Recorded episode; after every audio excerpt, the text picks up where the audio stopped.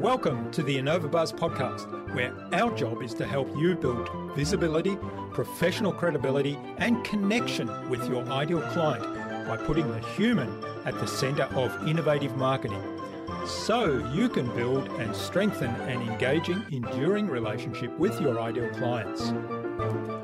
I'm Jurgen Strauss from InnovaBiz, and I'm honored that you're here with me. If you haven't joined our wonderful marketing transformation community yet, go to innovabiz.co and collect your free gift as well. Do subscribe to the show and also leave a review because it helps others find us. Let's get into today's masterclass on this InnovaBuzz podcast.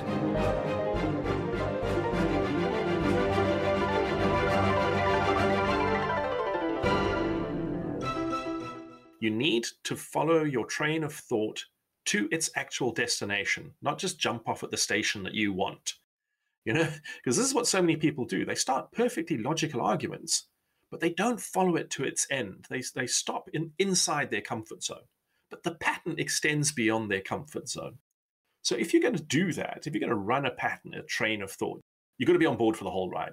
You've got to buy the one way ticket to the destination because only then will you be able to see what lies outside your comfort zone and outside of your pattern.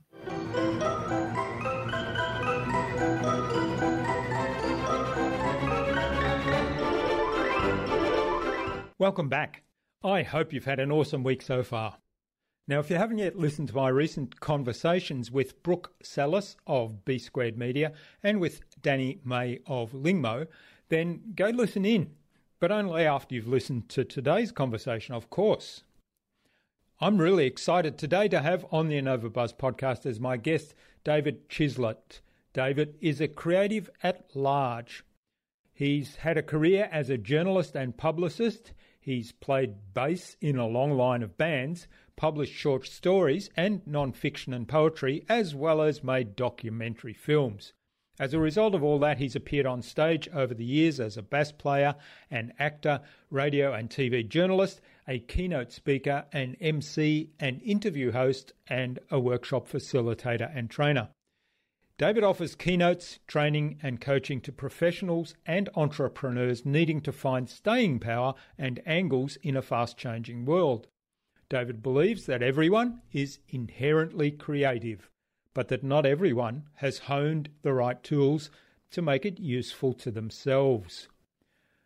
Creativity is more like breathing than people think, and at this point in our history as a race, we need it more than ever to survive the place we're in. That's a direct quote from David. In our discussion today, David talked to me about how to be always consciously present and observing without judgment. He explained that creativity is a capacity, not a talent. It's exercising the capacity that's what's important, and that differentiates people that show more creative endeavour than others.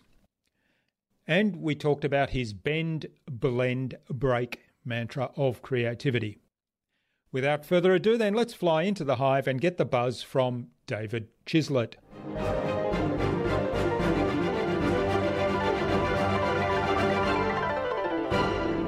Hi, I'm your host, Jürgen Strauss from InnovaBiz, and I'm really excited to welcome to the InnovaBuzz podcast today from Utrecht in the Netherlands, David Chislett, who's an entrepreneur, a speaker, writer, and trainer. He helps people create value by opening minds to new ways of thinking. In fact, David is passionate about creativity.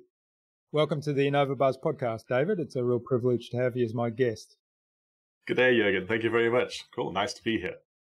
Now, you say that creativity is a capacity, not a talent. So, which is yes. an interesting one because often you um, hear people talking about, well, I mean, I say it sometimes too, because we have this exercise where we have people drawing things as part of the exercise as a way to express their thoughts.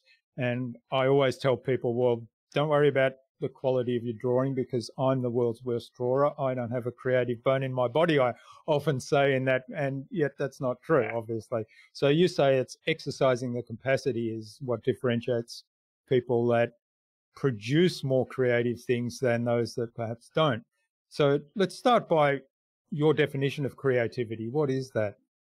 Yeah. So I define creativity as an inhuman, inhuman, inherent human capacity, and it's inextric- inextricably bound up with our intelligence. The easiest way to talk about creativity is to refer to it as a process of joining the dots. Um, a lot of traditional definitions of creativity use words like original, unique, and having value. Um, and I have a bit of a problem with all of those things because, as the bard himself once said, there is nothing new under the mm, sun, mm. uh, despite also saying always something new out of Africa. But anyway, um, according to the research that many people have done a lot smarter than I am, and in particular, I draw on the work of uh, Dr. David Eagleman, who says that you know, every single creative act can be summarized as either one or a combination of three processes either a bend, where you take an existing idea and you bend it to a new use, a blend, where you take two concepts and combine them in order to get something different out of it, or a break, where you disassemble a more complex idea and then use the parts in a different way. And it's very hard to look at anything that we call creative and not see one of those or two of those three processes in action. And that's why I tend to come back to when people say to me, What is creativity? I say it's a process of joining the dots. Hmm. Yeah, which is yeah. not a very satisfactory answer, but that's why everyone's been busy for 70 years with this idea of what is the definition of creativity. Yeah. Well, actually, I love the joining the dots analogy. And in fact, I love the bend, blend, break um, strategy. And, and I'll come back to that in a moment. But hmm just talking about creativity and and the definition of joining the dots. I mean, as a species, we are all creative, otherwise we wouldn't be here, right? Because the challenges that every single one of us face every day in normal day of life. Now, some of those challenges might be quite trivial, like uh, walking outside and it's cold, so then we go back and and grab a, a jacket to put on or something like that. Now, you could argue that's creative in some ways because it's it's changing what you're doing to take care of yourself. Um, and yes. there's there's examples of that in terms of um, we have a saying in German. I don't know if you um, if it translates in Dutch, and, and I'll say it later on after we've recorded. But it basically says that everybody that can't adapt or change or um, come up with a new idea is lost. And and we kind of say that when we observe somebody doing something in a completely different way. Yeah. Hmm. I think one of the the reasons why our capacity for creativity is so underestimated is that it is so everyday. Um, you know, now neuroscientists have, with the advances in, in, in science and scientific equipment, have been able to monitor people's brains while they're doing particular activities.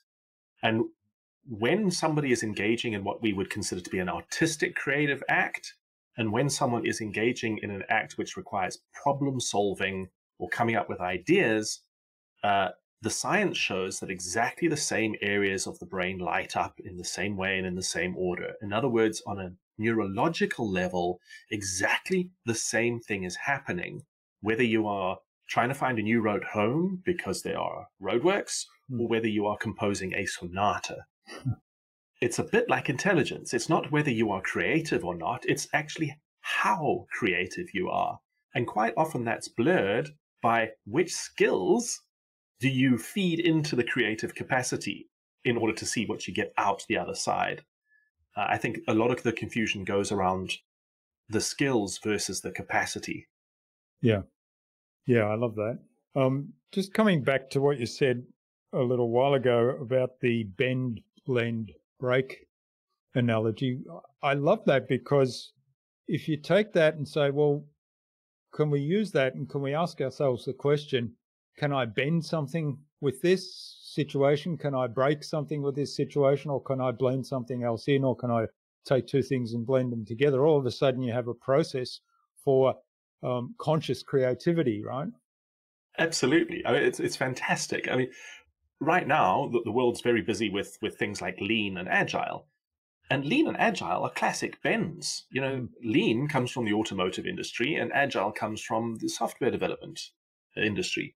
And yet, major corporations of all different uh, walks and stripes are now adopting those things. They're taking them from where they were and what they're intended to, and they're bending them into something else. And it's it's revolutionary. It's changing businesses, and that's how simple it can be. You just need to look for something that's working really well in a different context and transplant it to yours.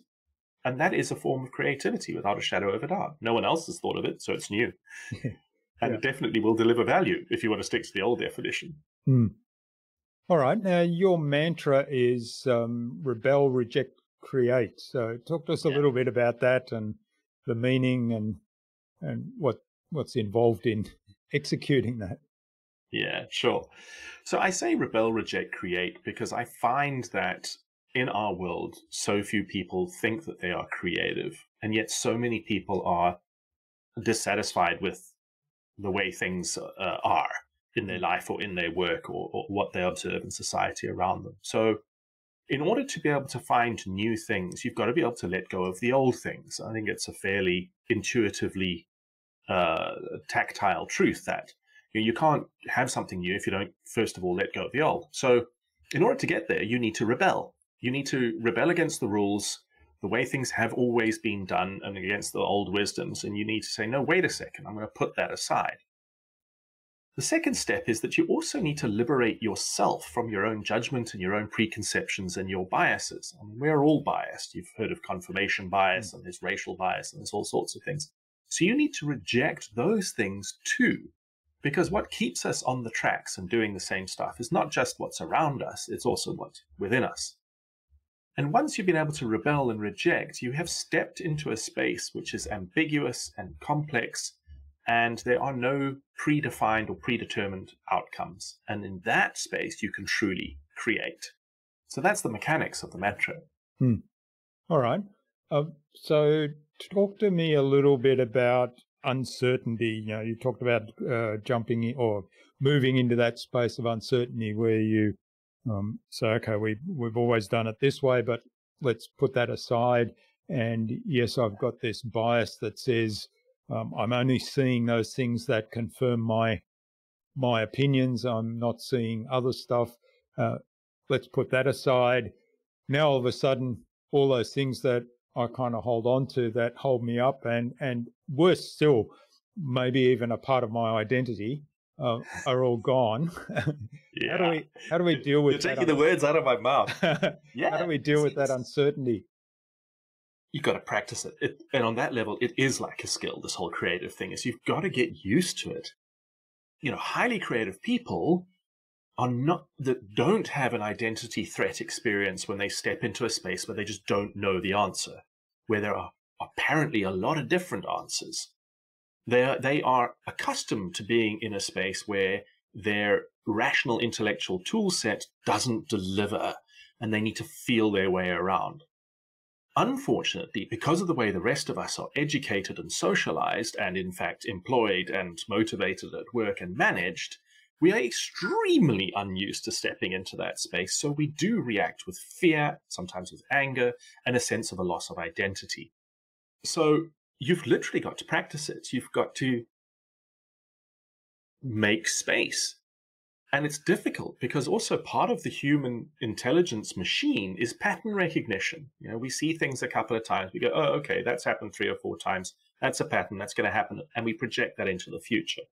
And we also have this bizarre tendency to see things as not related to other things, hmm. you know, as, as singular, discrete entities. And especially when you start moving into quantum mechanics and quantum physics, you begin to understand that actually everything is part of a system. It's all open ended, everything is interrelated, you know, spooky action at a distance. And as soon as you start trying to manage and control as, as if things are discrete entities, you get unexpected and undesired outcomes. But if you give all of that up and step into the uncertainty, it's going to take a while for you to figure out what the system is and how all the moving parts go together. Right now, we live in quite possibly the most polarized times ever, where the predominant social discourse is about right, wrong, black, right, yes, no. If you're not with me, you're against me. So, in order to do what I'm suggesting, you need to desocialize yourself and to let loose of this notion that there can only ever be binary solutions because it's simply not true. Nothing in nature shows us that that is true. Hmm. Yeah, well, I mean, they're, they're, certainly, I mean, the politicians are driving that polarization very strongly now all around the world in every country that I can see, or most most countries that, um, and yeah, we won't go down the political road, but I, you know, it's I find that quite frustrating because um, whether it's politics or and you know religion, I mean, people fight wars over religion, or whether it's um, culture, territorial claims where there's ethnic cleansing around cultures. Um, people just see this black and white. You know, there's right and wrong, uh, but there's no in between, and and that leads to these situations that are insoluble when that doesn't get replaced, right? So how can how can each of us take some personal responsibility and say, well, you know, maybe I've got a strong opinion about something, um, but what can I do to explore different options there or to step outside yeah. that that bias whatever that might be and and yeah. learn some other things well i think there's a couple of things you can do immediately number one is develop a longer term perspective so a, a lot of these nations where there are civil wars and ethnic cleansing uh, that is happening because essentially of colonialism where the Brits and the Spanish and the French and the Germans uh, took over the Middle East and Africa and drew arbitrary straight lines in the sand to say, this is ours. Hmm. And they threw traditional enemies together in one place and separated them in another. You know, if you just have to look at what's happening in the Middle East with the Kurds, you know, there's Kurds in so many different countries. Quite clearly, there used to be a Kurd nation hmm. at some stage, and that has been splintered. And so by understanding the greater geopolitical environment, you can start to have a little more sympathy for what's going on instead of just like going, oh, well, these guys are bad guys because they're disrupting civil order in this well established company, uh, country. So I think getting a longer term historical perspective will always help. The second thing, and this is something that, of course, right now is difficult to do, but social media is also actively almost discouraging, is to actually speak to a human being who disagrees with you. you know? And instead of flying off the handle and trying to persuade them of how right you are, get them to try and persuade you of how right they are. And listen very carefully to what they're saying and check everything. Hmm. And then think again. Yeah. You, know, you need to have more dots so that you can make new connections so that you can change the story. If you insist that you have all the dots and therefore your opinion is inviolable i mean that's counterintuitive it's it's it's borderline irrational there is no way that you have all the dots mm. it's just not physically believable so those two things for me are imperative hmm. well how can i mean how can we step outside our comfort zone from the point of view of let's say here's my set of values that that i've held near and dear to me and of course it's part of my identity now, it doesn't mean to say that by listening to somebody else who doesn't share those values and whose opinion I don't share either, that I have to abdicate those values. But how do we step outside of that, leave that aside and say, I know you violently disagree with me on this particular issue, but how about we have a conversation that's actually deep and meaningful and yeah. perhaps contribute something to the greater good without necessarily changing our opinions because you know we, it might just be part of our value set our upbringing our culture that we have those different yeah. opinions and most of the time it is just mm. because of that um, and these things have become weaponized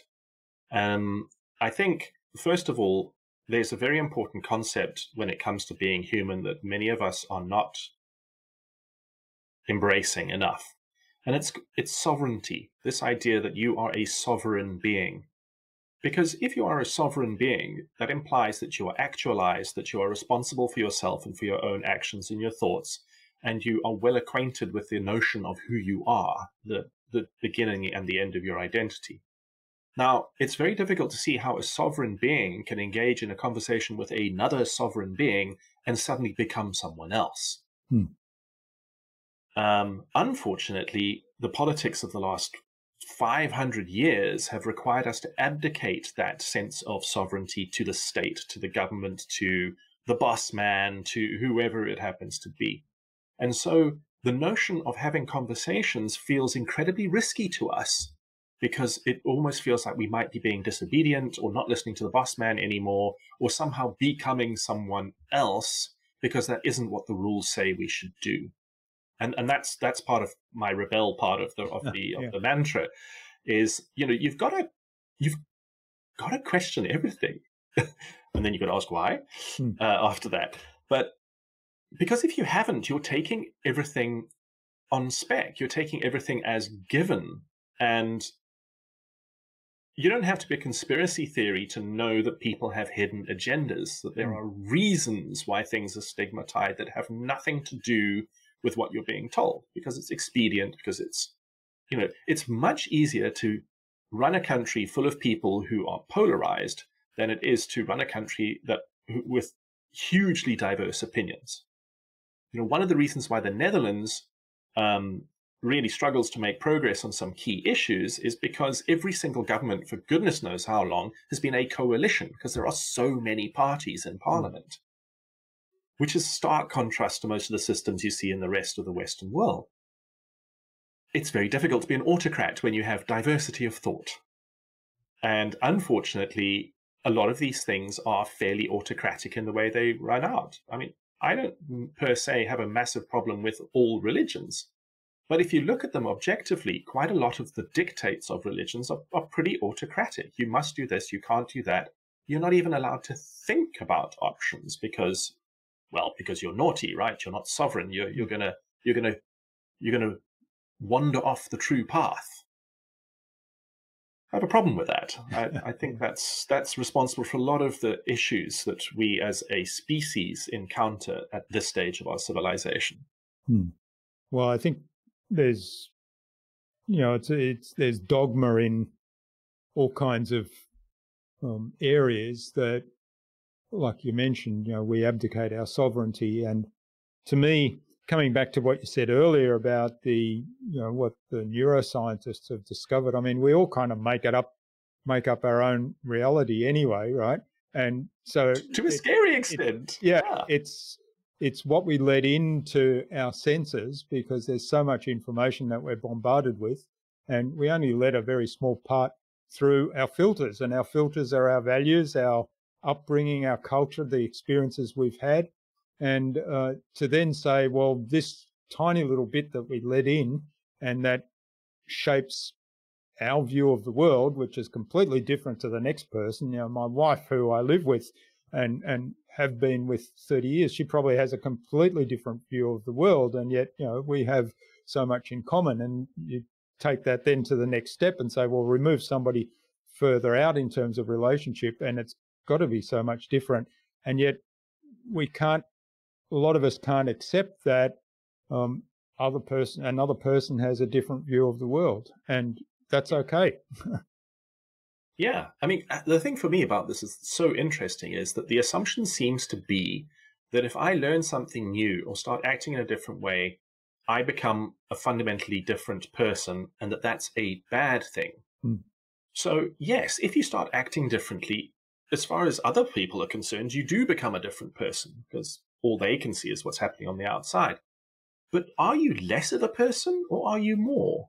I mean, I would argue that it is a positive development. You don't leave the old person behind, you add to that person hmm. in order to become more. So, in other words, it's not that you're not that person anymore, it's that you're that person plus and plus plus plus. yeah. And unfortunately, the, the, the perception seems to be that it's you're that person less and less, and therefore you're less of of who that person is. And quite a lot of this comes from other people, right? Because we're part of their pattern. And if we change, that messes up with their pattern, which means they have to change the way they're thinking, which means they're possibly going to be changing, which means they're going to become someone else and they can't possibly be having that. So you're not allowed to change. hmm.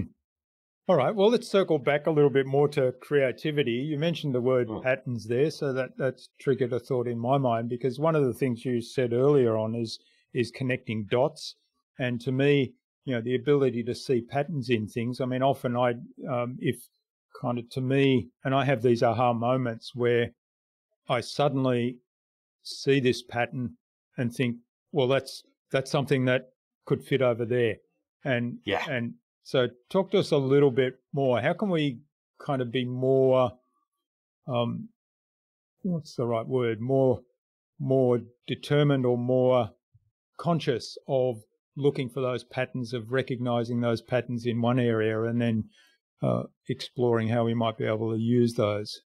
Yeah.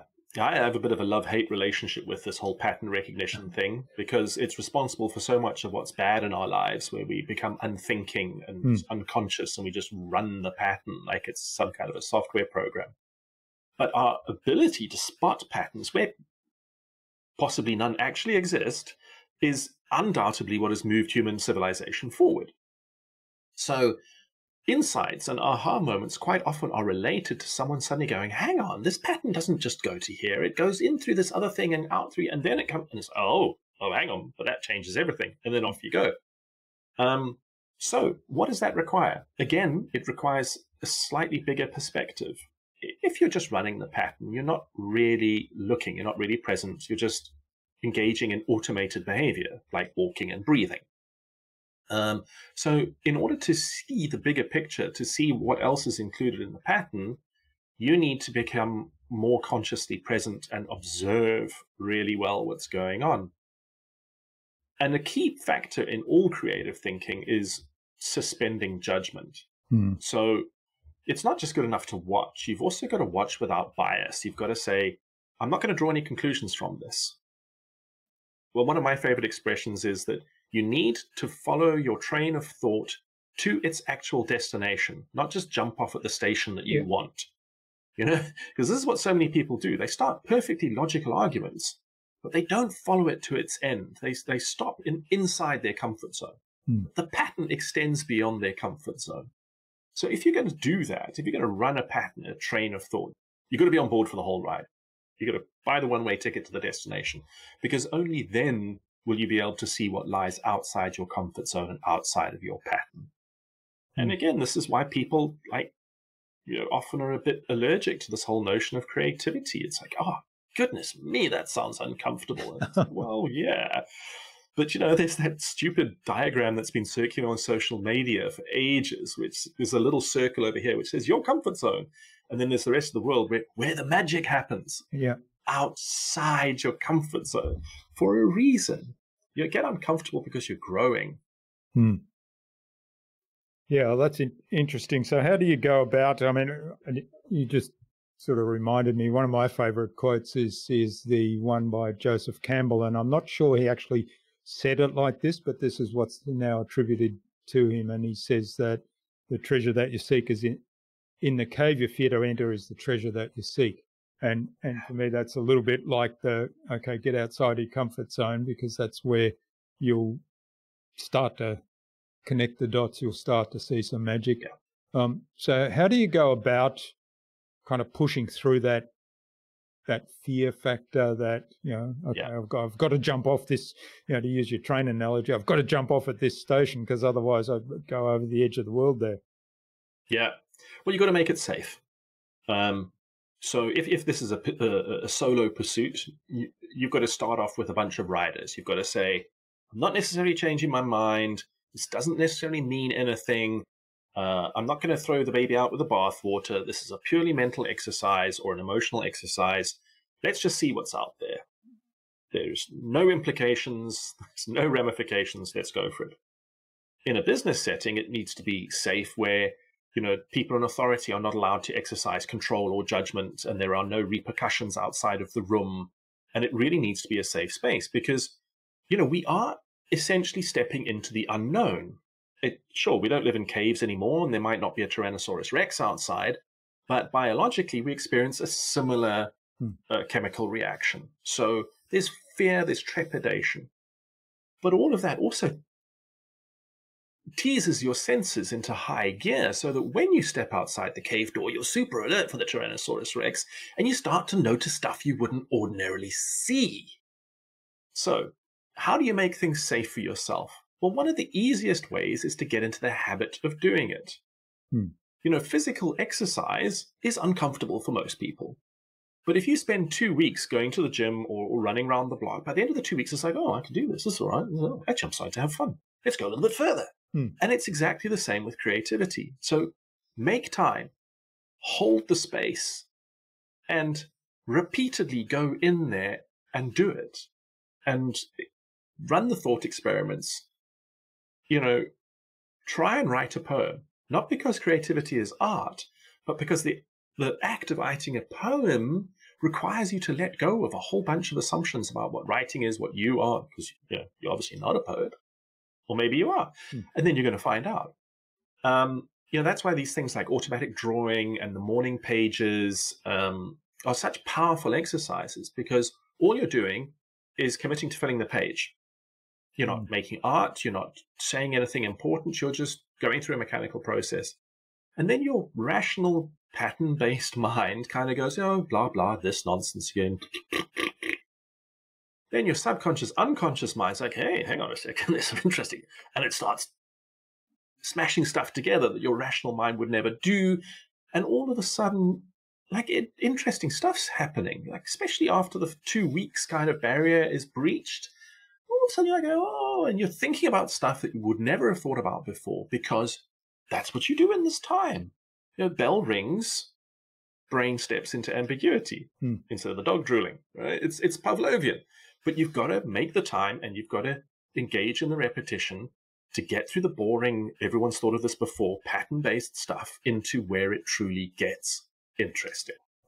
and turn it into a habit like your daily run. Again, these pattern things, you know, because it when it's a habit, you're no longer thinking about uh, how you need to do the thing. You're just thinking about what you're doing. Hmm. And that always leads to more interesting stuff. So, in in some ways, creativity is like a muscle, right? It has to be, and a muscle if you don't exercise it, it atrophies. Right. And like a skill, and Yeah. the confusion. And and this is why a lot of big companies really struggle with innovation. Hmm. Because they've got innovation factories and innovation teams. Everybody else is following the rules and going along exactly as they were before. What happens if every single person within the business had 15 minutes of every single day where they were just thinking about how things could be better? If you had 4,000 employees you would have 4,000 brains which were becoming habituated to problem solving and ideation and stepping out of the stated boundaries of the, of the company's activity in order to, to, I don't know, project into the future in a Mm. way that might avoid predictable crises. Yeah. And then you then you then you've got a culture of innovation where that's allowed, where that's encouraged, and where the ideas are picked up on by management and acted on Hmm. having a factory and a team locked in a basement somewhere is not helping anybody.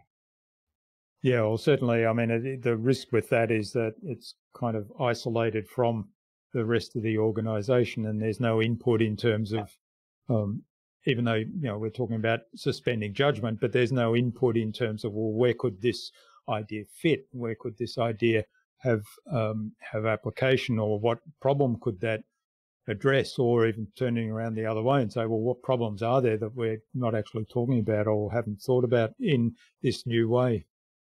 Right. Yeah. If you want to invent a better way to deliver beer, who do you ask? Hmm. The guys who actually do the deliveries. Yeah. not management, certainly not marketing.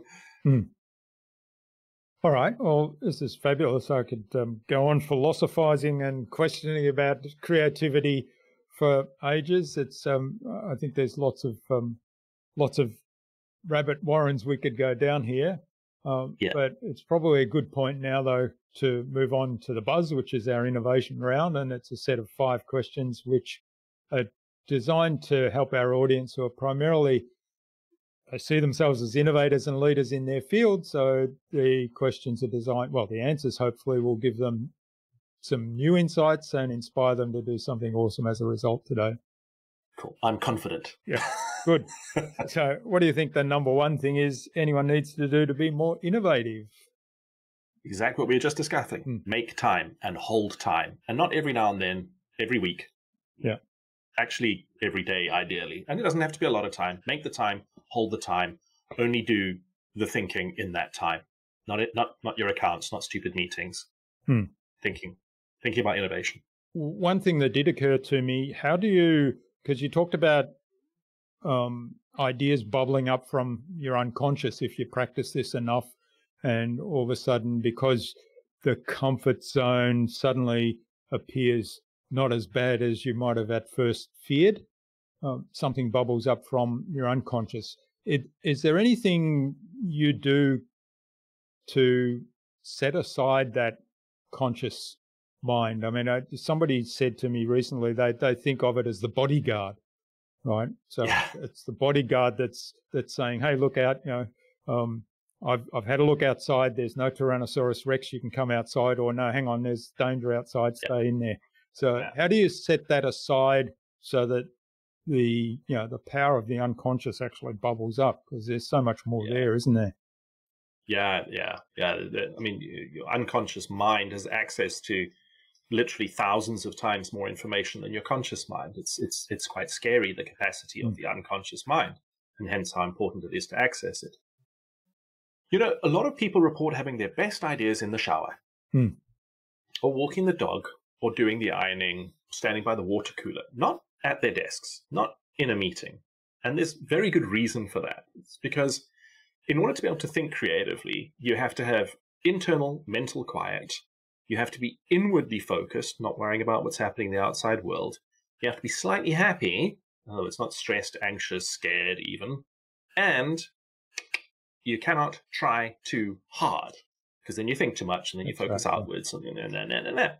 So, what you can do in order to um,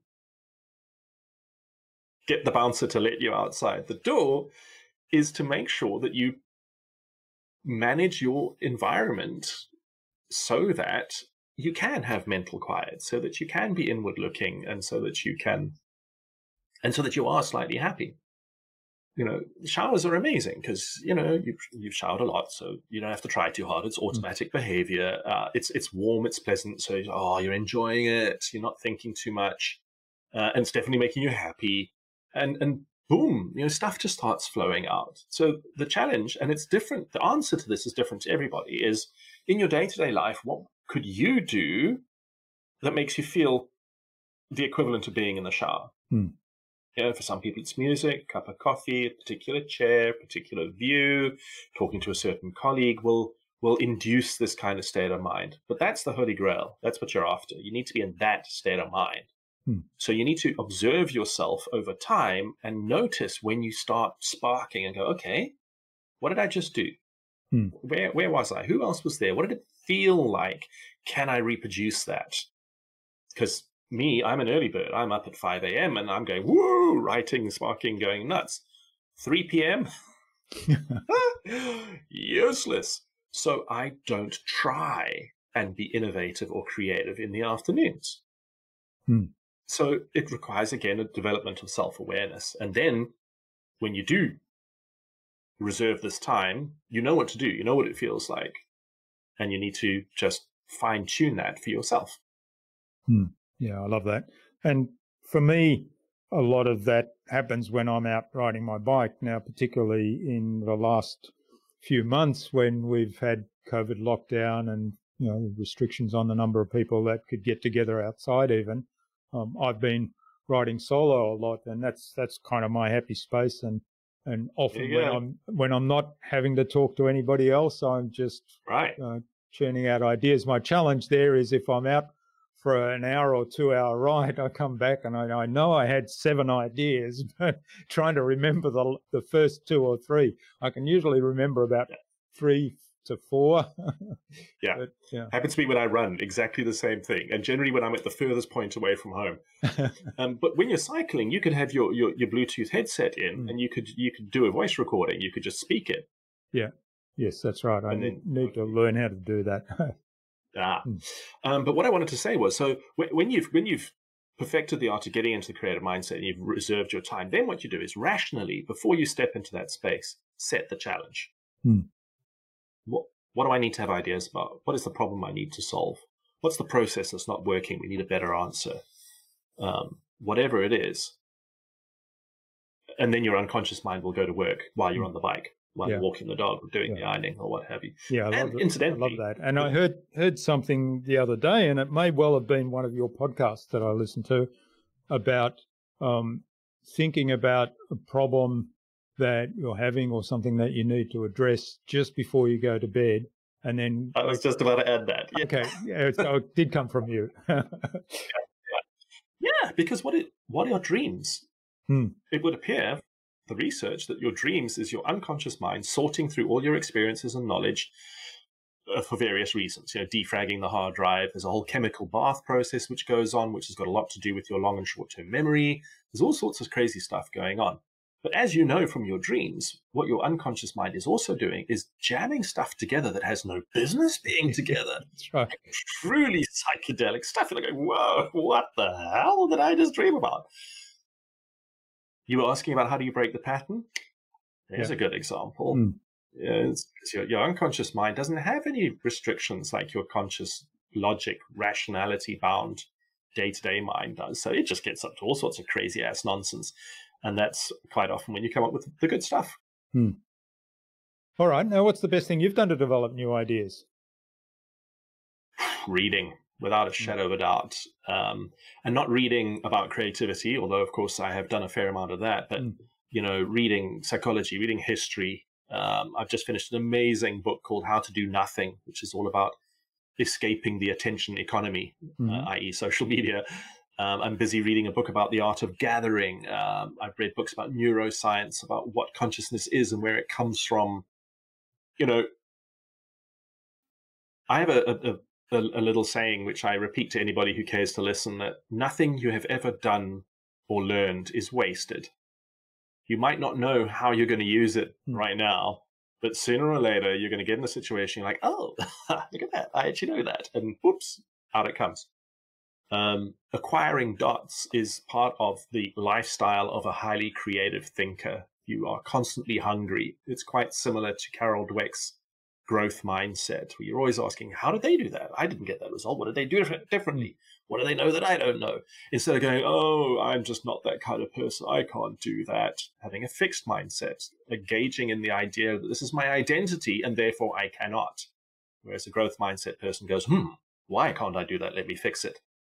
Um, and creative thinkers quite often are instinctively growth mindset orientated. So for me, best thing I've ever done for developing new ideas is, is acquiring as many dots as I possibly can from across the board. Yeah, I love it.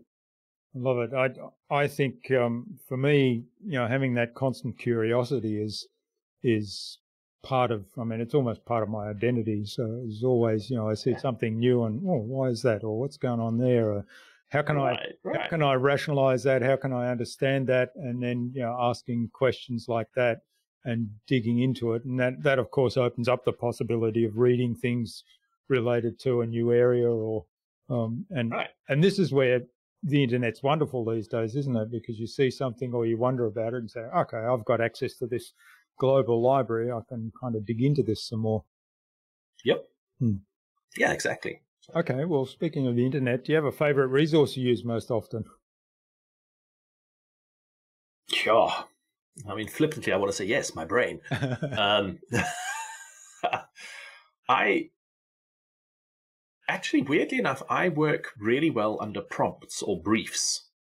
So, you know, in theory, I can sit and come up with ideas about almost anything. But if you give me a particular challenge, and so I quite like people to do that to me. If they're like, I, one of the things that I offer as a professional is what I call unsticking sessions. So the idea is that someone comes along and says, "Oh, I'm stuck," and then they tell me what the situation is, and then I'm like, "Okay, well, have you thought about this?" And I, and I start connecting the dots and seeing patterns, and based on my experience of things, which you know is quantitatively and qualitatively absolutely meaningless, except for the context it provides the other mm. person. So that's one of my favorite tools. Is is that kind of just going with the flow and extrapolating from one set of experience uh, to another without really worrying too much about whether they're actually related. Yeah. Yeah, well, I, I mean, I love doing that too, and it's it. In some ways, it's really just providing a different perspective, isn't it? And and the ability to ask good questions is is key to doing that. I would imagine. That, yeah, that's what I think. Anyway. Yeah. Although maybe my favorite tool for innovation is is one question: Why? Yeah. and then again, why? Mm. And why is that true? And then why is that? You know, I mean, you know, we all know the five whys, but it's mm. wow, that is a tool because sooner or later you're gonna you're gonna punch through what people want to talk about that they feel is socially acceptable into what they believe and what they feel and what they feel is not socially acceptable, and then you get to the good stuff. Mm. Well, I, I've been reading some books on on fabulous questions recently, and there was one, and I can't remember which one this is. I think it might have been um, Will Wise and Chad Littlefield, and I can't remember the exact title right now, but hmm. um, it's something along the lines of asking powerful questions. And their contention is that the why question is almost like a closed question. And they're saying, you know, do a lot more what or how. So what what does that mean for you or what what or how does that make you feel? And those kind of questions that get people talking a lot more about what's going on for them. So I'm I'm exploring that a little bit. It's an interesting um, interesting approach. Yeah, I like that because then you're constantly shifting the focus, which is also making it difficult for the person to stick to their established point of view. Hmm. If I constantly ask you why, you know I'm asking you about your motivations and your purpose. If I suddenly say, "What does that look like?" You're like, "Oh, uh. yeah, yeah." Which might result in something unexpected. Yeah, I'm, hmm. yeah, all right. Or what like that? Or what if that weren't true? You know, they're they're kind of the ones that that they bypass. They're, they're talking about the unconscious mind because immediately it's like you know, think of the purple elephant. Uh, no, don't think of the purple elephant. And what do you think of? You obviously you're going to think of the purple elephant. So it's kind of um, basically getting them to consider a different one if you use that kind of what if. So. Hmm. I like what if. That's also a really good tool. Yeah. Yeah. All right. Now, what's the best way to keep a client on track? To make sure they're invested. Um, so it's not you as an external consultant popping up and saying, here's the magical stuff. that you are involved in a collaboration and a co-creation so that they are emotionally, politically, economically, and structurally invested in the process. Because anyway, any any solution that I may bring to the party is not going to stick in quite the same way as a solution generated by someone who is intimately involved with the problem on a day to day basis. Mm. Yeah, so lots of communication to build that collaboration and co create. Yeah, and, and make sure that it actually is co creation, that they're not just in the room with you when it's happening, but mm. they are actually doing some of the heavy lifting as well.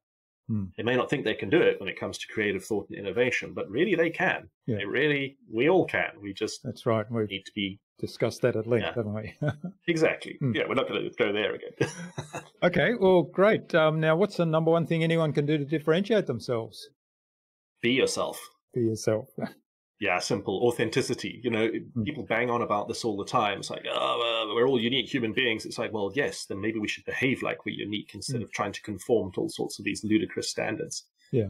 Um, so yeah, just let it all hang out. You know, it's, I mean, if you've ever read advice on how to get more engagement on LinkedIn, you'll see the number one thing is that people respond to actual human sharing, actual like, wow, this is how I felt, this is what really happened, instead of these blithe like rah rah statements. Mm.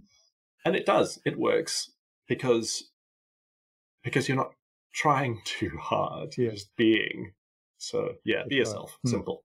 And I mean, I think the one of the because you mentioned early on in our conversation today about um, I can't remember the term you used now, but about having the self confidence to kind of be, you know, we we are a sovereign being, and yeah, and I can sovereignty. Be, I can be confident in that, um, and I can listen to somebody else's contrary point of view because I'm confident in my own sovereignty, and it's the same in terms of being myself somebody else might say, well, if you want to be X, you have to do Y.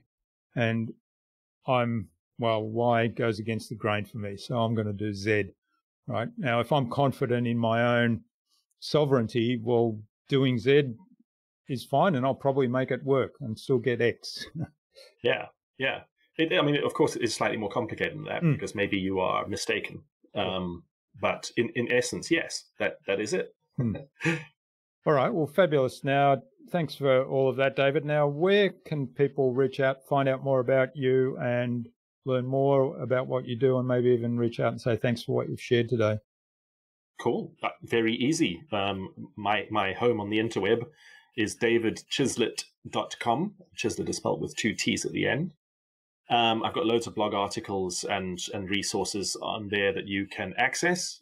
But if you are really interested in learning more about creative process and, and, and playing around with it, I also am the co-founder of an event called the Playful Creative Summit, and that's just playfulcreativesummit.com.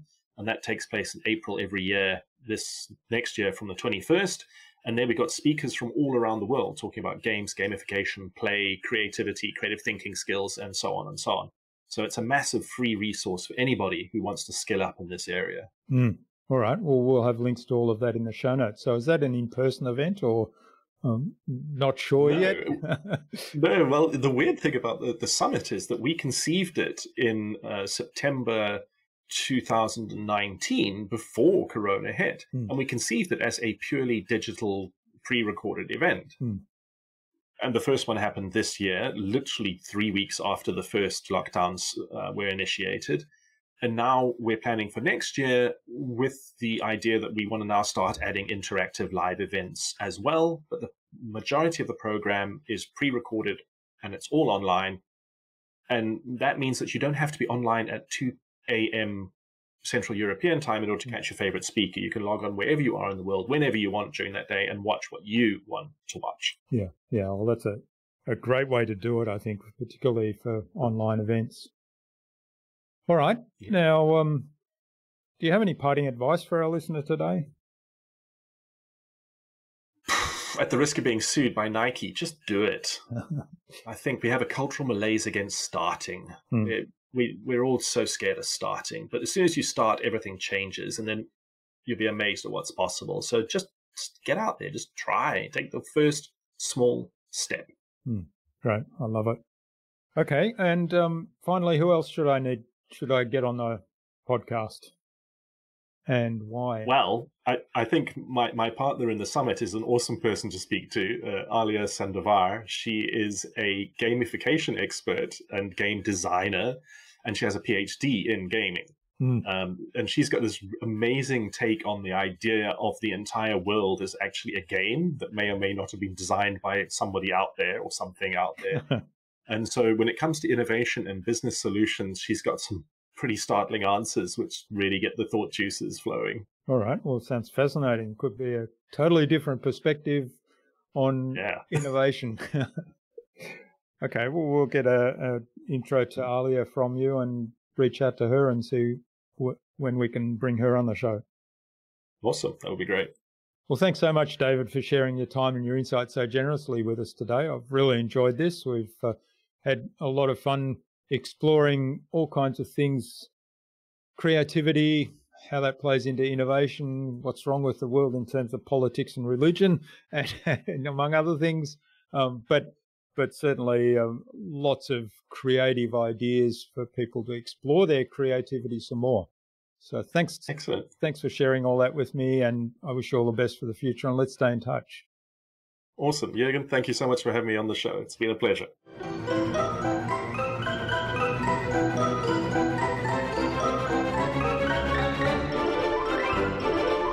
I hope you enjoyed that engaging and really informative conversation with David, full of creativity, and took something away from his episode. I love David's belief that we all have the capacity for creativity and that we should make time to exercise that capacity and build that creativity muscle. I'd love to know what you took away from David's episode. Leave a comment below the blog post, which you can find at innovabiz.co forward slash David Chislett. That is D A V I D C H I S L E T T. all lowercase, all one word, innovabiz.co forward slash David Chislett. You'll also find contact information there for getting in touch with David, as well as links to his website, his social media pages, and the other resources we spoke about in our conversation today. If you like this episode, please do share it with two other people that it might help. You're really doing them a favour by sharing this wonderful conversation with David.